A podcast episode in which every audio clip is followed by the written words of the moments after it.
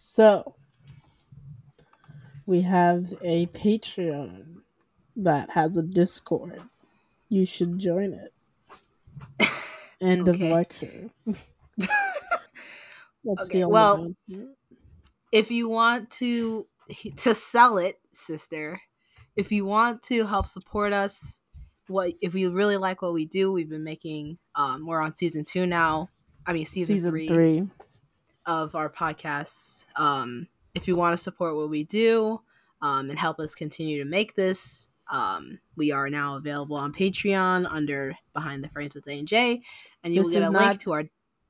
Just so you know, this doesn't mean we're a Patreon exclusive podcast that you can still watch freely, stream it on whatever service, but there is additional content you can gain access to on the Discord. Yeah, so you can. We're gonna work on. I'm gonna work on making stickers for the channel. Maybe if this goes well, we can make animated GIF stickers.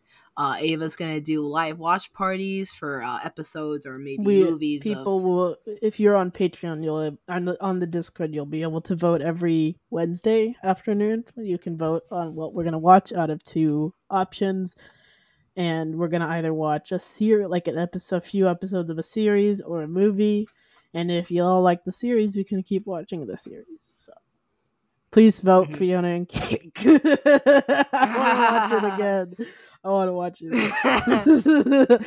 We'll just binge watch all of Fiona and Cake. Okay, so I'm also going to be working on making stickers. And also, if Discord's not your thing, I'm also going to work on making custom icons like we have for our Patreon. I can draw you in my art style if that's what you want, but there is also a Discord. I'm going to be making stickers.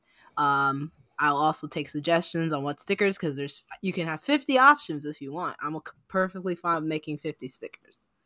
So yeah, I hope you will consider subscribing. If not, if you can't afford it, that's obviously perfectly fine. I'm only subscribed to 1 Patreon myself. But that's also because I really admire that artist. So there. End of lecture. Yeah. You can't just say subscribe to the Patreon because we asked you to. You have to sell it. Please. Have you learned nothing from our father?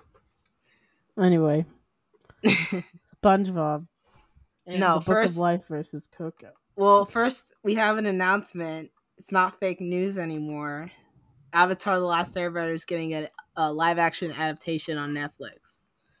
It has... the thing about this is it has Netflix money as opposed to M. Night Shyamalan directing money. So, and it's not directed by M. Night Shyamalan. I'm not excited. I don't know. I prefer another animated series, but... Yes. Yeah, I don't know why they're doing this. Because we all know how... horribly it went the first time. Yeah. And they've been trying to do this for years. Yeah.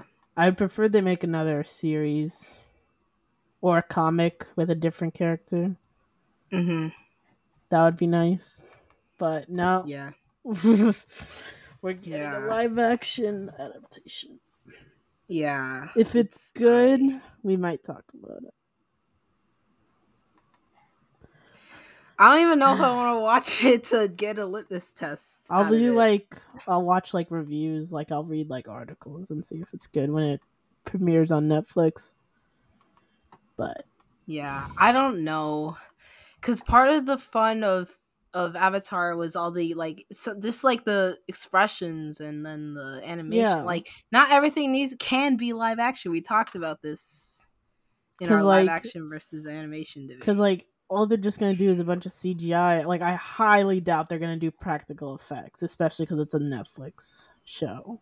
Yeah. I mean, Stranger Things had a lot of practical effects, but not, but I don't know the budget. Like, if it's a really high budget, they can do practical effects, like, with fire and wind and stuff, but, and water, but, I don't see them doing that. I see them doing a lot of CGI, and depending on whether or not it's expensive, it will be ugly or not.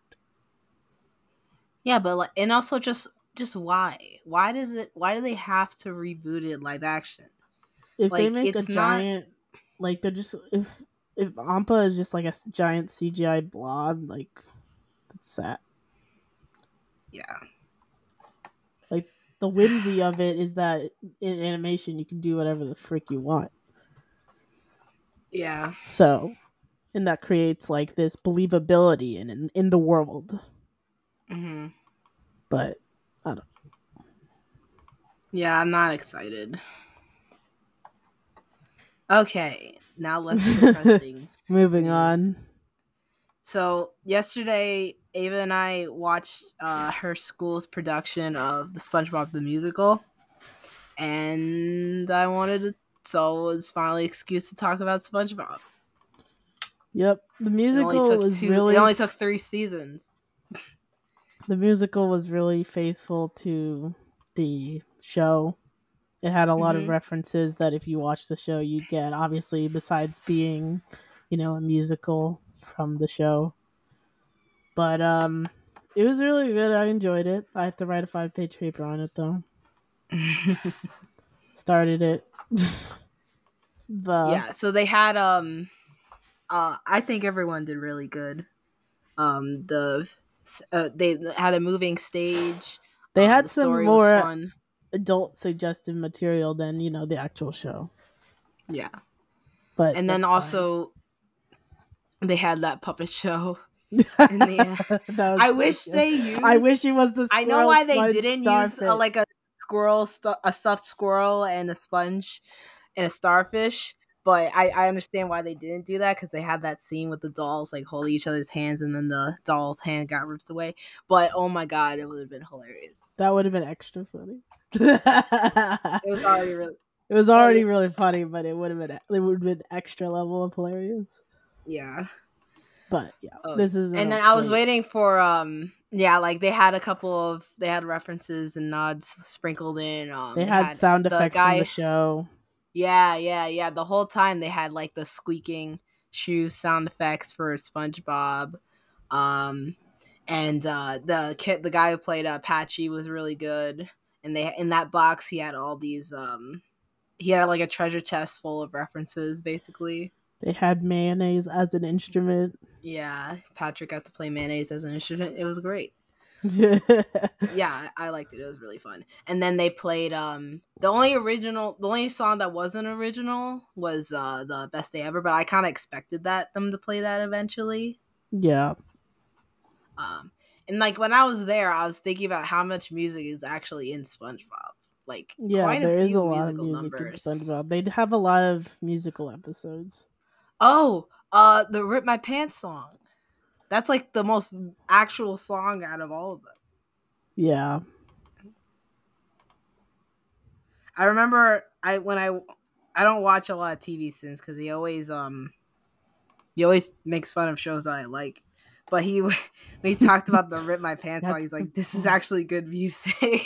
It's good music. Yeah. Okay. I kind of want to play the Rip My Pants song. When I ripped my pants. I thought that I had everybody on my side, but I went and blew it all sky high. And now she won't even spare a passing glance.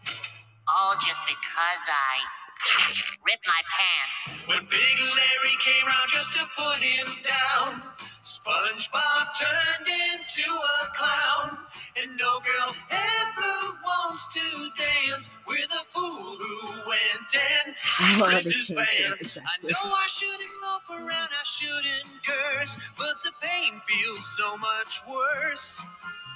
Maybe winding up with no one is a lot less fun than a burn from the sun or sand in your bones.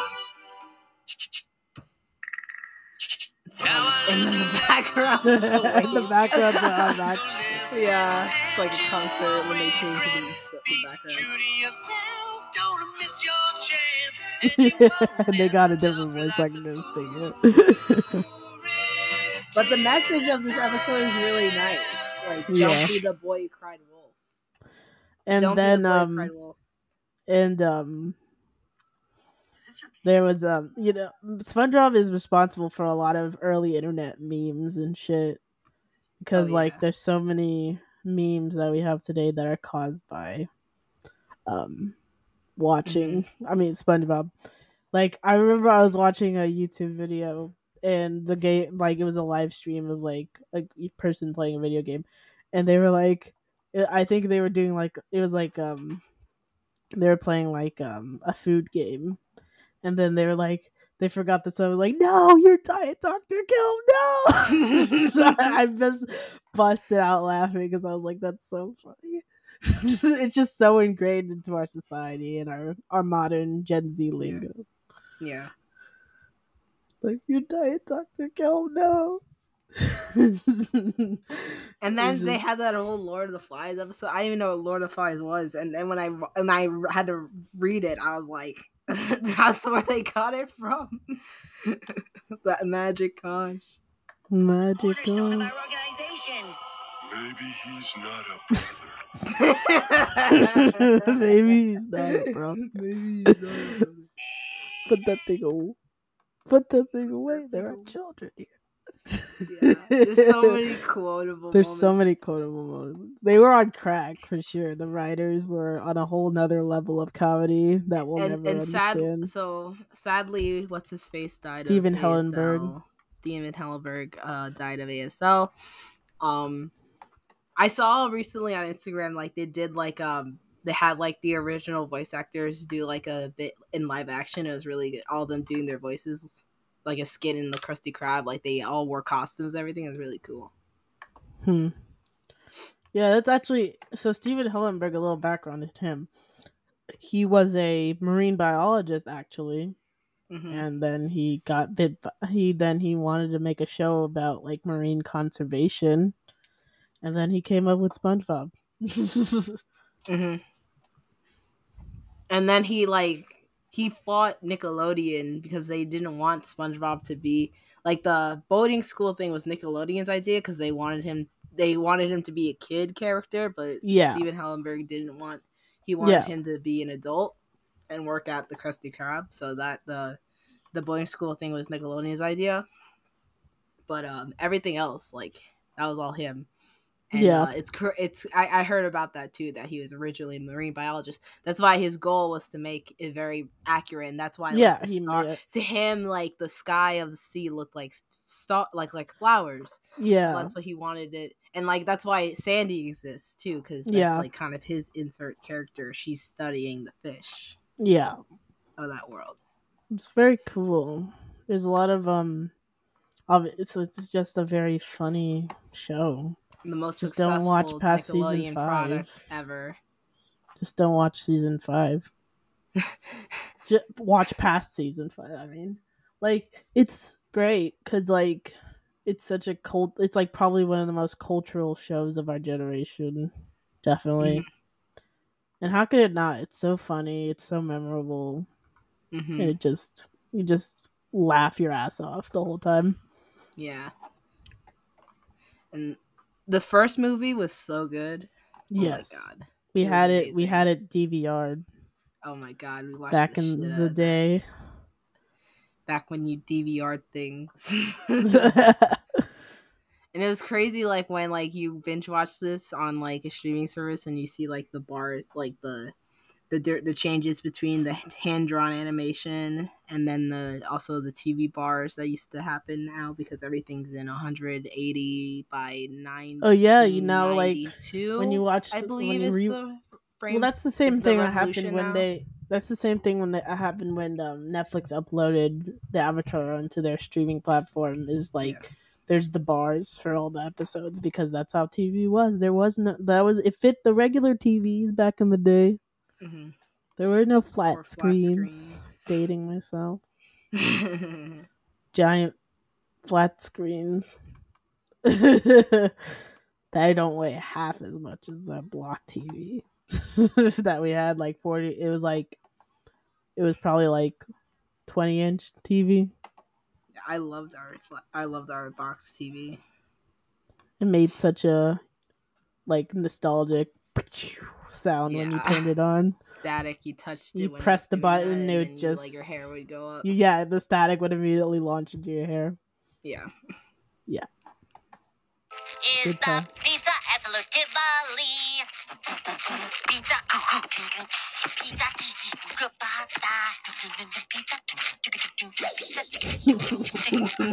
Rusty Cray. Pizza. It's the pizza, for you and you can, like, see. I know you could. You could, like, without, just, like, do, like, without, make, like, a cahoot of SpongeBob clips. Oh my god! And just, like, have people guess based on the sound, like what's. Yeah, I guess the image based on the sound. Yeah. If y'all want a cahoot on the Discord of, like, trivia, I would totally do that. Ideas coming right now. I will totally do. I love trivia. Yeah. If y'all want a cahoot of any cartoon, famous cartoon, yeah. So my friend, my roommate who didn't grow up with cable, is from the middle of nowhere. Lives in the Middle Ages. She didn't grow up with cable, so I wanted to invite her to the musical, but then I was like, she's not gonna get any of the jokes. So I did it, and then she's like, "Yeah, I would have been upset." Yeah, it was the musical. If you're not a SpongeBob fan, the musical is not for you, especially if you're an adult. Don't watch. I mean, it was adults who made the show. Like, if you, from a critical standpoint, so good because it's won awards, that musical on Broadway.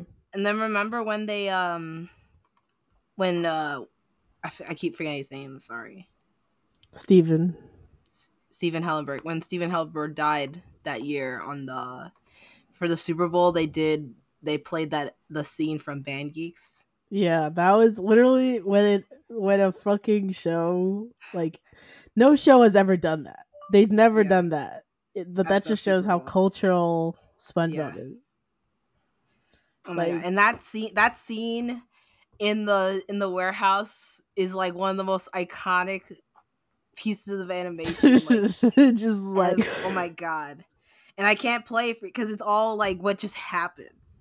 Like, holy crap! It's all, like, physics. There's a lot of slapstick. The tuba gets me every time. Sandy, like. Yeah. Is there anyone with the whites are there? You left your lights on. Womp, womp, womp, womp, womp, womp, womp. Just the most rant. Like, how do you even come up with shit like that? That's oh my so god! Funny. It makes me I crack up every time, even more now. I laugh even more now. Ridiculous! How do you even come up with shit? And then when they're all fighting, and then Sandy pulls out the trumpet and he starts running away. He runs away. She's like, "I got you again." They start sprinting away. He starts booking it away because he's like, "Not again." Oh my god, so good. Stumped his ass into a trombone. Oh my god, it makes I'm just thinking about it. Horse, it's like, is mayonnaise in shit? No, Patrick, mayonnaise is not in shit. Horseradish is like, because he raises his hand again. Yeah. He's like, we put it down. Horseradish isn't an instrument either. The girl at the musical did a good Squidward. I can't do a Squidward without hovering my nose. Yeah, she did a good job. I call this one bold and brash. More like belong to the trash. Roasted. Gosh, why are you dressed so nice? Oh yeah, because you're at the Met. I'm not at the Met right now. You were. Sorry, I was at the Met. Oh, then also the lifeguard episode is, like, with this. I'll play the clip because I have to save. I've been, like, saving clips. This also was before our Adventure Time episode. I've been saving clips that I think are funny for future podcast episodes. Dude, put that thing away. They're like children here. I'm going to the suit. Just the absolute, they take like cartoonish to a whole nother level. It's so funny. Oh my god. And then like stuffs fucking his belly into his beak and feet. He waddles. Oh, our brother can do the best. Dude, he made me experience high tide. Oh. He can do that, so I have no idea how he does that. The dolphin impression. Yeah, so he does such a good job. Also, yeah, that's and one that is will forever be in memedom. You stink. No, one of the best like meme form. One of my favorite meme formats is when you take the sponge plus starfish equals clam formula, and then you put like random shit, and then like you make the meme out of that. I love it. It's so funny. I can't find it because it was too long ago. Yeah, I can't find it. Yeah. But you know what I'm talking about. you could hear, you know what you can imagine. That was on Instagram. And one thing I still do to this day, like we called burgers the crusty Krabby Patties for the longest time when we were kids, and also pinky up when in doubt, pinky out. Like, oh my god, I still sometimes when I pick up glasses, I put my pinky out for some reason. Yeah, because of that episode, and then the fucking. With when Sandy locks him in for the first time, he's at the treehouse, and then he's like with the water. I don't need it. I definitely don't need it. I was like, I don't need it. I don't need it. Me when I'm looking at my Malamars.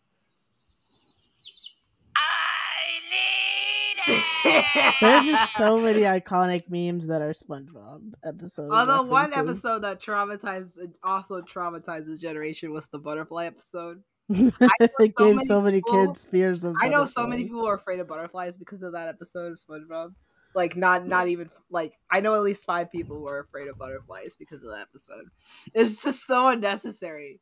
It's too unnecessary. And then, like, other cartoons started copying them with the taking real pictures for things or videos. Or, like, remember the milk?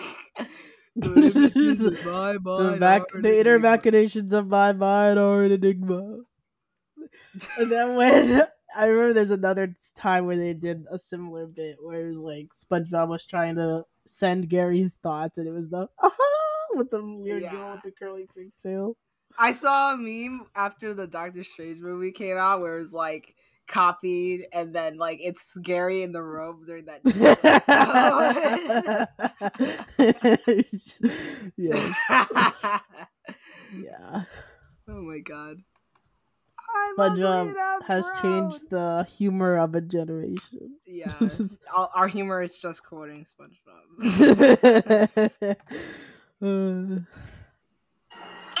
Ugly.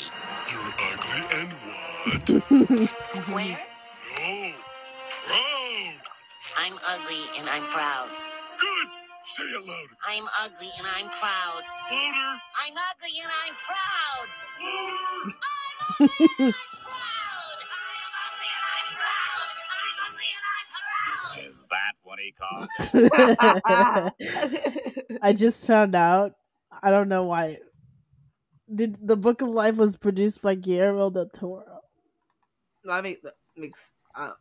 What was I gonna say? It produced and directed are two different things. I know it's directed by Jorge Gutierrez, who made El Tigre, and then it's produced by Guillermo del Toro. So do with that what you will. That traumatized the generation was Gary Come Home. So sad. Like what the saddest. You're my best friend. Sad. That episode makes me cry every time. And then Gary and I like seen like people like make people have paid like companies to put that on a billboard. I've seen pictures of that. So sad. And then the song just breaks your heart. The montage. See, this show had music. Yeah. And then like when I was thinking about that during the musical, because when the actress for SpongeBob kissed Gary on the forehead, I was like, "Aw, it's cute." Yeah. One day we will get those tattoos. Yes. So our sibling. This show has like influenced our lives so much that our sibling tattoos are SpongeBob themed. Like yeah. Not just the two of us, but our brother as well. Yeah. So Ava's gonna get Patrick. I'm gonna get Gary, and Brandon's gonna get SpongeBob. But like in the art style, like the line art style of the best friend forever rings. Yeah. So just picture so look that up. But add specific... Gary. Yeah, but add Gary, so I'm going to draw Gary in that art style. Okay. I also seen, you know how many memes I've seen with the, in the Raising Clam episode where it's... Yeah, that's what I meant. When he's pointing at the diapers, he's like, Yeah, I know. I love those so much. I love that meme too. I love that. I love that meme format as well. That's... Oh yeah. My gosh. Yeah, so SpongeBob is just like one of the most influential shows of our generation. If you had cable, which my friend did. Yeah. Yeah, just super quotable. We'll never get old, and it will never leave our bodies when we get that tattoo. It'll be on us forever. Yeah. Honestly, if I was to get a tattoo from any show, that would be it. Yeah. That's it. It's small though, not big. Not too big. Stencil. Yeah. Very minimalistic. Now for the episode that should have happened 2 episodes ago, but I forgot. Because we got carried away. Because I got distracted by sci-fi. Wait. Was that... What was our last episode about? I was listening to this today. Oh yeah, it was about Disney. Yeah, it should have this episode should have happened 2 episodes ago because it was the beginning of November. At least we're posting this in the middle of November. Yay! November, yay! Yay! So, Book of Life versus Coco. And actually, this when I was prepping my tabs, because I have a bunch of tabs open every time we record an episode. The second thing that came up when I looked up Coco was Book of Life versus Coco. So at least we're not that far off. So Book of Life obviously came before Coco.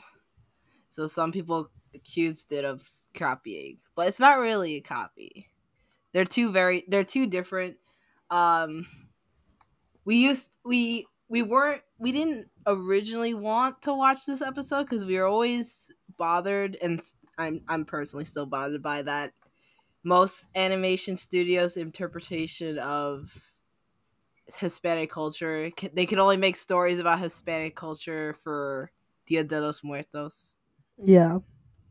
But technically... Oh, he also... That makes sense, too. That the director for El Tigre has also made the Book of Life, and also Maya and the Three, that animated movie for Netflix.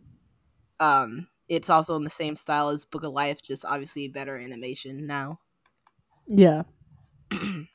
That's what it is, this show. Never mind. There's a lot of similarities, like both take place in afterlife worlds, have really vibrant, really vibrant afterlife worlds, and they have Day of the Dead and such like that. Mm-hmm. But they also differ with the different messages about love. Because one, obviously, Coco is about family love, and the Book of Life is about romantic love. Mm-hmm. But and they're also both musicals, so there's a lot to compare there. Mm-hmm. And also how I personally prefer the Book of Life because of its art style, because it's obviously based on it's similar art style to one of my favorite cartoons of all time. Yeah. And I just think his art style is really fascinating. That's like a mixture. It's like a very surrealist art style, but it's also a mixture of Mayan drawings. Yeah. So it's very, he definitely studied like Aztec and Mayan paintings. And like, if you look up like pottery, like for my final, for my, one of my classes last year, I did like, I found these like graphics, basically Mayan graphics, and they look adorable and they look kind of like that. Yeah. Like so, there's definitely a lot more Mayan themes. And I'm glad that he's been able to like, express, this is how he expresses his Mexican heritage with this world. Yeah, there's definitely a lot more Mayan representation in the Book of Life than obviously Coco, because it's like more modern, I guess you could say. Like with the goddesses and the god in the like the monsters and stuff, like it's definitely got like more whimsical, I'd say. Because it, like, really goes out there with, like, the world building. Like, there's, like, different levels to death. And there's, like, they create all these death worlds. And, like, it's definitely very cool and creative. And not to mention that the fact that they're all supposed to be, like, wooden dolls. Yeah. Because they're telling this through, like, a story. Which I think is really cool that they keep that continuity throughout the story. Yeah, like if you look close, like the first time you don't notice they have hinges, they're all, like, on hinges. Yeah, which is incredible. It's also a way to cheat because so then you don't have to, when you know what bones are in 3D modeling and animation, you can cheat because they have hinges. They don't have to bend their arms in weird ways because they have hinges, obvious hinges. So and then they add that, like sound but effects of them creaking and like. When they move, it's cool. Yeah, it's amazing. And they all looked like they were, like, if you really look at their face, like I'm looking at a picture, yeah, and that they looked like they were carved out of wood, some of them, which is amazing. I love it. I love that detail. Yeah, I'm looking at like how much detail went into the models. Like he clearly had such a specific vision how he wanted this to go. Like I'm looking at like how Manolo looks as a skeleton, and like I can see like the roughness, like if you would made it out of wood or clay. Like it's amazing. Yeah, and then obviously Coco takes a more like human style, realistic with a cartoonish edge. Well, obviously they have a bigger budget, so it's gonna look more fantastic. Like with the skin details and stuff like that. But like honestly, like Book of Life is, I mean, Coco is like, I mean, it's good, but like, it doesn't have like the cultural appreciation that Book of Life has. Because Book of Life really like tries to create not just, you know, Dia de los Muertos, Day of the Dead sort of thing, but it creates its own like worlds and goes with them, you know, like it has like different gods and it's not just like one place. Like I feel like they made more in a sense, like they didn't just have one place, they had 3 levels and then the overworld. Well, they also had, I heard that there's this one frame, this one scene in Coco that took, I think, 3 years to make. Yeah, it's when they do the wide shot of all the build of the dead world. Yeah, I know what you're talking about. It's very Dr. Seussian. What do you mean by that? With the levels and the wacky proportions of the buildings and stuff. Are you talking about Book of Life or Coco? Coco. See, and I'd actually say that would be. Actually, they both kind of look like that, like the crazy tears and everything. Yeah. But Coco, they also did a lot of research, and like the one, like the grandma in Coco is based off a real woman, and that. The flower bridges about the specific, I forget what specific flower that is. I'm looking at the rendered image. I can't even imagine how much detail went into that. Like, well, obviously they have a bigger budget, so they're gonna go more realistic than cartoonish. Because that's the thing, Book of Life is very cartoonish, and Coco is more realistic. There's also the big twist at the end of Coco about how part of Coco is for trying to find out how he doesn't even know that he's related to the guy who turns out to be his uncle, and then finding out how he died, that his bandmate poisoned him. Oh, here's another similarity. They both have these if you're forgotten, you disintegrate. Well, I think that's just part of the Mexican belief. I know that's part of the actual. I really like Ice Cube's character in the Book of Life because the idea of the candle maker, and every person is a candle on their life, the candle in the literal Book of Life. Mm-hmm. It's very creative that they did that, and then Xibalba and. What's the other one? What's the other? The goddess. La Muerte. La Muerte. That they switch roles, and because she lost the bet. Yeah. They're literally gambling on these children's lives. Yeah, even when we were kids, we commented on how they have a gambling problem. They both have a gambling problem. It's that tension between them. They're just Xibalba's miserable in the land of the dead, and then she's happy with the party of the her section of the death world, and then she's I'll switch with you because I'm gonna win. I bet that this guy is gonna marry this girl. It's it's very funny actually that's how they do that. But the character design for La Muerte is also really cool. Yeah, well, they stuck to, because that's a real goddess in for Mexican culture. I'm looking at when they were kids, the flashback. How I'm just looking at the detail, how wooden they actually look. They look like puppets, especially the boys.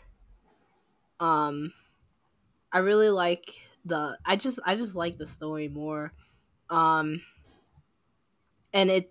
It kind of goes into, falls on the princess kind of thing, but with Maria. But I like how I think my favorite scene is one of my favorite scenes is the bullfight. Yeah, Manolo's definitely. Family is supposed to be famous bullfighters, and he doesn't want to be a bullfighter. He wants to be a musician. Yeah. And then when he's finally his big day, he gets to kill the bull, and Maria's there. After the amazing scene of this once again wooden bull, running through and then doing the thing, and then he doesn't want to. I really like it. I feel in that sense, the bullfighting and the also real goddesses, gods and goddesses of Mexican culture, they actually explore Mexican culture beyond Day of the Dead, because they actually talk about cultural significance of bullfighting and the families that would participate, and when they're in the death world and Manolo's talking to his family that's passed, one of them is Mayan, clearly Mayan inspired character design. Mm-hmm. One of them is a conquistador-esque character design. They go more into the cultural rather than just surface level book, the surface level Day of the Dead, Yeah, and also the church and the nuns and stuff. Yeah, the Catholicism. Yeah, I'm just staring at the how much detail in the skeletons and the base paints and stuff. I think that was incredible. I'm looking at their skeletons versus Coco's skeletons. It's not even close. Yes, they're more anatomically correct skeletons, but the level of detail is just you can't compare. They're really cool. I just feel it's got a more heart to it in a way. Not to say that the people who worked on Coco didn't have passion for the movie, but I'm just saying there's more of a. I guess it's because you didn't cry at the end of Coco, because I did. What? Of course I did. I have a heart. Because the abuela looks like our abuela. Yeah. It's older. Yeah, that hurt. That was not. Yeah, that was terrible. Also, it was funny. One time. Oh, also for the guitar. Sorry, the guitar for Coco. They studied. They actually studied people playing the guitar, and they and it's correct. Like if you if you play the guitar, you know that that's correct. Yeah, they tried to make every song accurate, which does not happen often in animation because obviously, understandably, they don't want. I mean, it's too much work. It's hard. It takes a lot of effort. But they went the extra mile with Coco and made sure every chord he played was correct to the song. You were saying? No, I'm thinking about Coco's grandma. I'm getting really sad because that whole thing with her not remembering shit. Now I'm too sad. No, it's too real. Literally, the Remember Me song will kill me. But I really like, even though obviously Book of Life, it's not all original songs. It's a somewhat of a jukebox musical. It still has some really nice original songs, like the Toro song where he's like, "You can forgive that if you can." Oh yeah, that was like that's a really good song and a good seed in general because it shows like the beginning chords to that song. Because, like, it actually shows, like, the giant bowl just, like, melting in a way. Like, not melting, but, like, his heart is, like, softened by the song. Are you going to bust out your guitar? I mean, because he has... That was one of the first things I actually learned. And because, like... And then it's the representation of all the bulls his family is killed. Never killed. Because they died to them. No, those are the ones that they killed. It was... No, Xibalba says he's, like... You are responsible. You must kill all the bulls that the Manoa family never kill. Right. So, and then the bulls get to be remembered properly after that. Yeah, they get to pass on.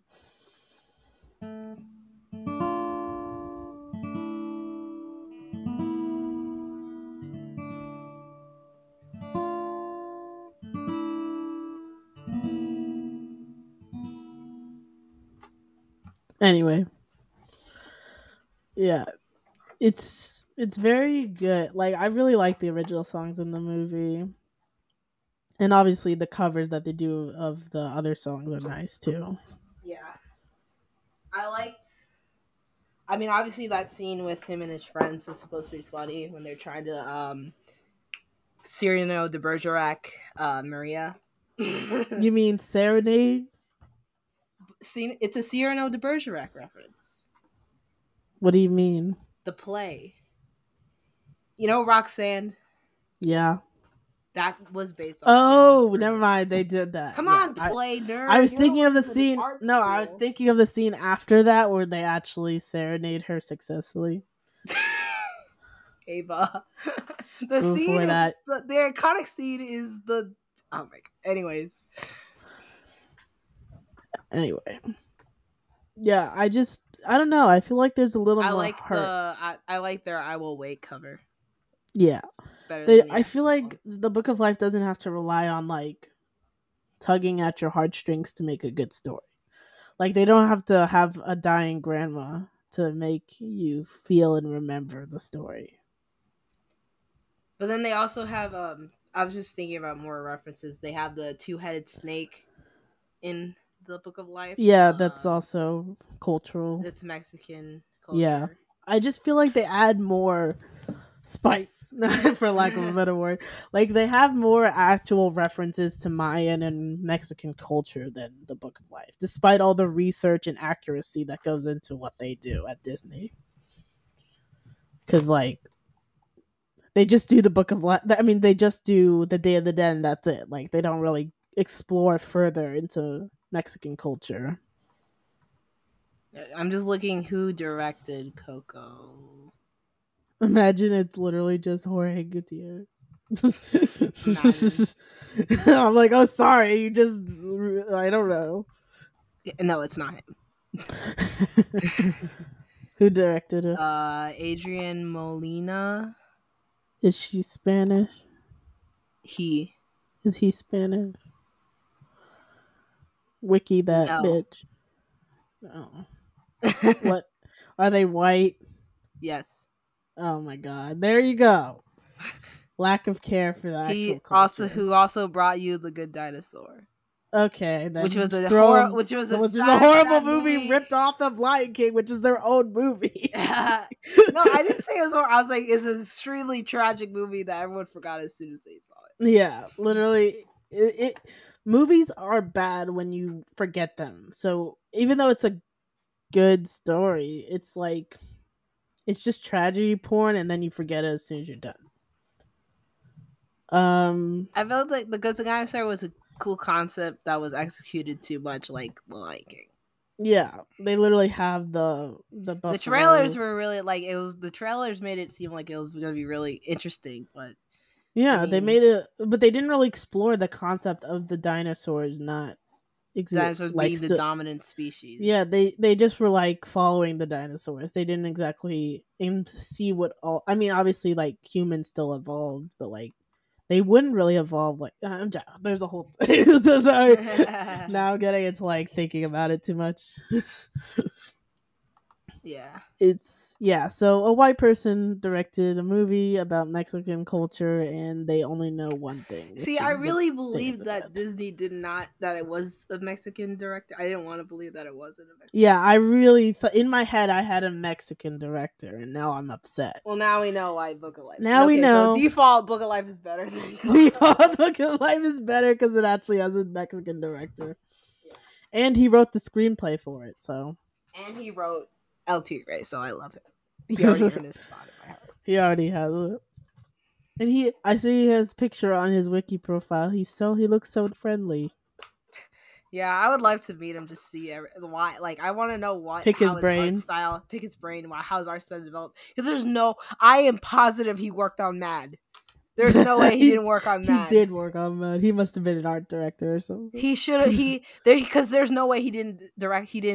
He didn't have inspirational. They at least were inspired by his art style with those segments of like those dead or like whenever I don't know why they use the art style every once in a while. Every once in a while for their bits, but then they also did a SpongeBob reference where it was like he's Mexican SpongeBob. Anyway, oh yeah, they also like off-brand Mexican SpongeBob.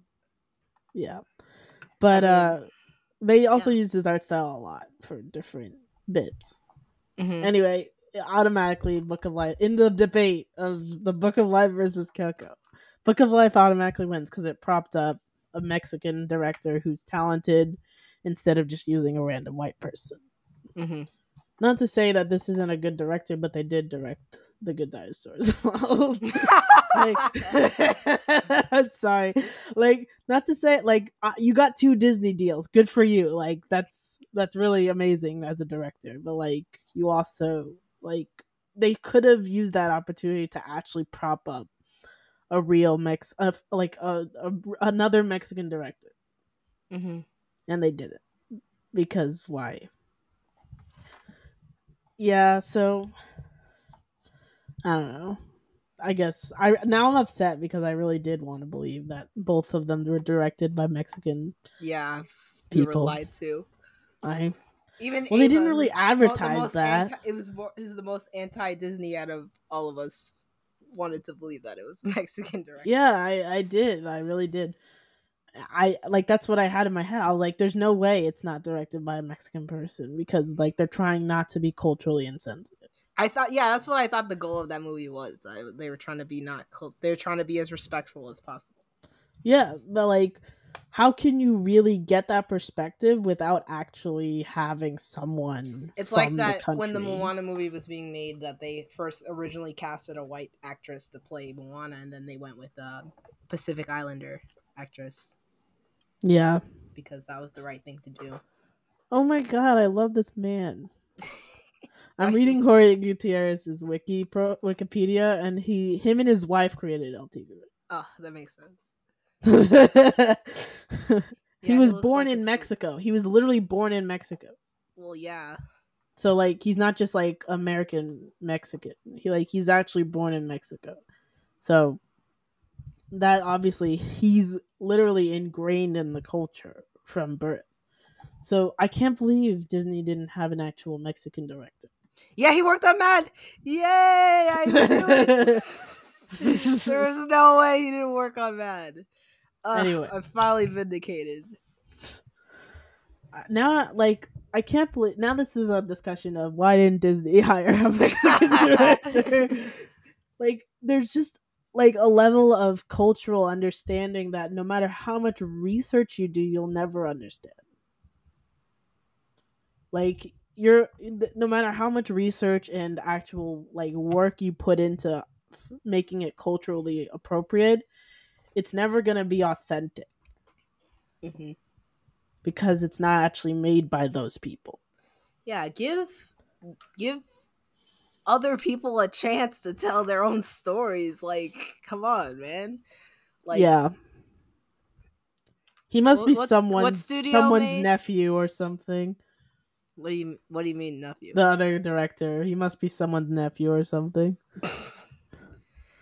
What the other studio is by Fox 20th Century. Sony Fox. Yeah. So Fox gave them a chance. No, it's Fox. And, yeah, Fox.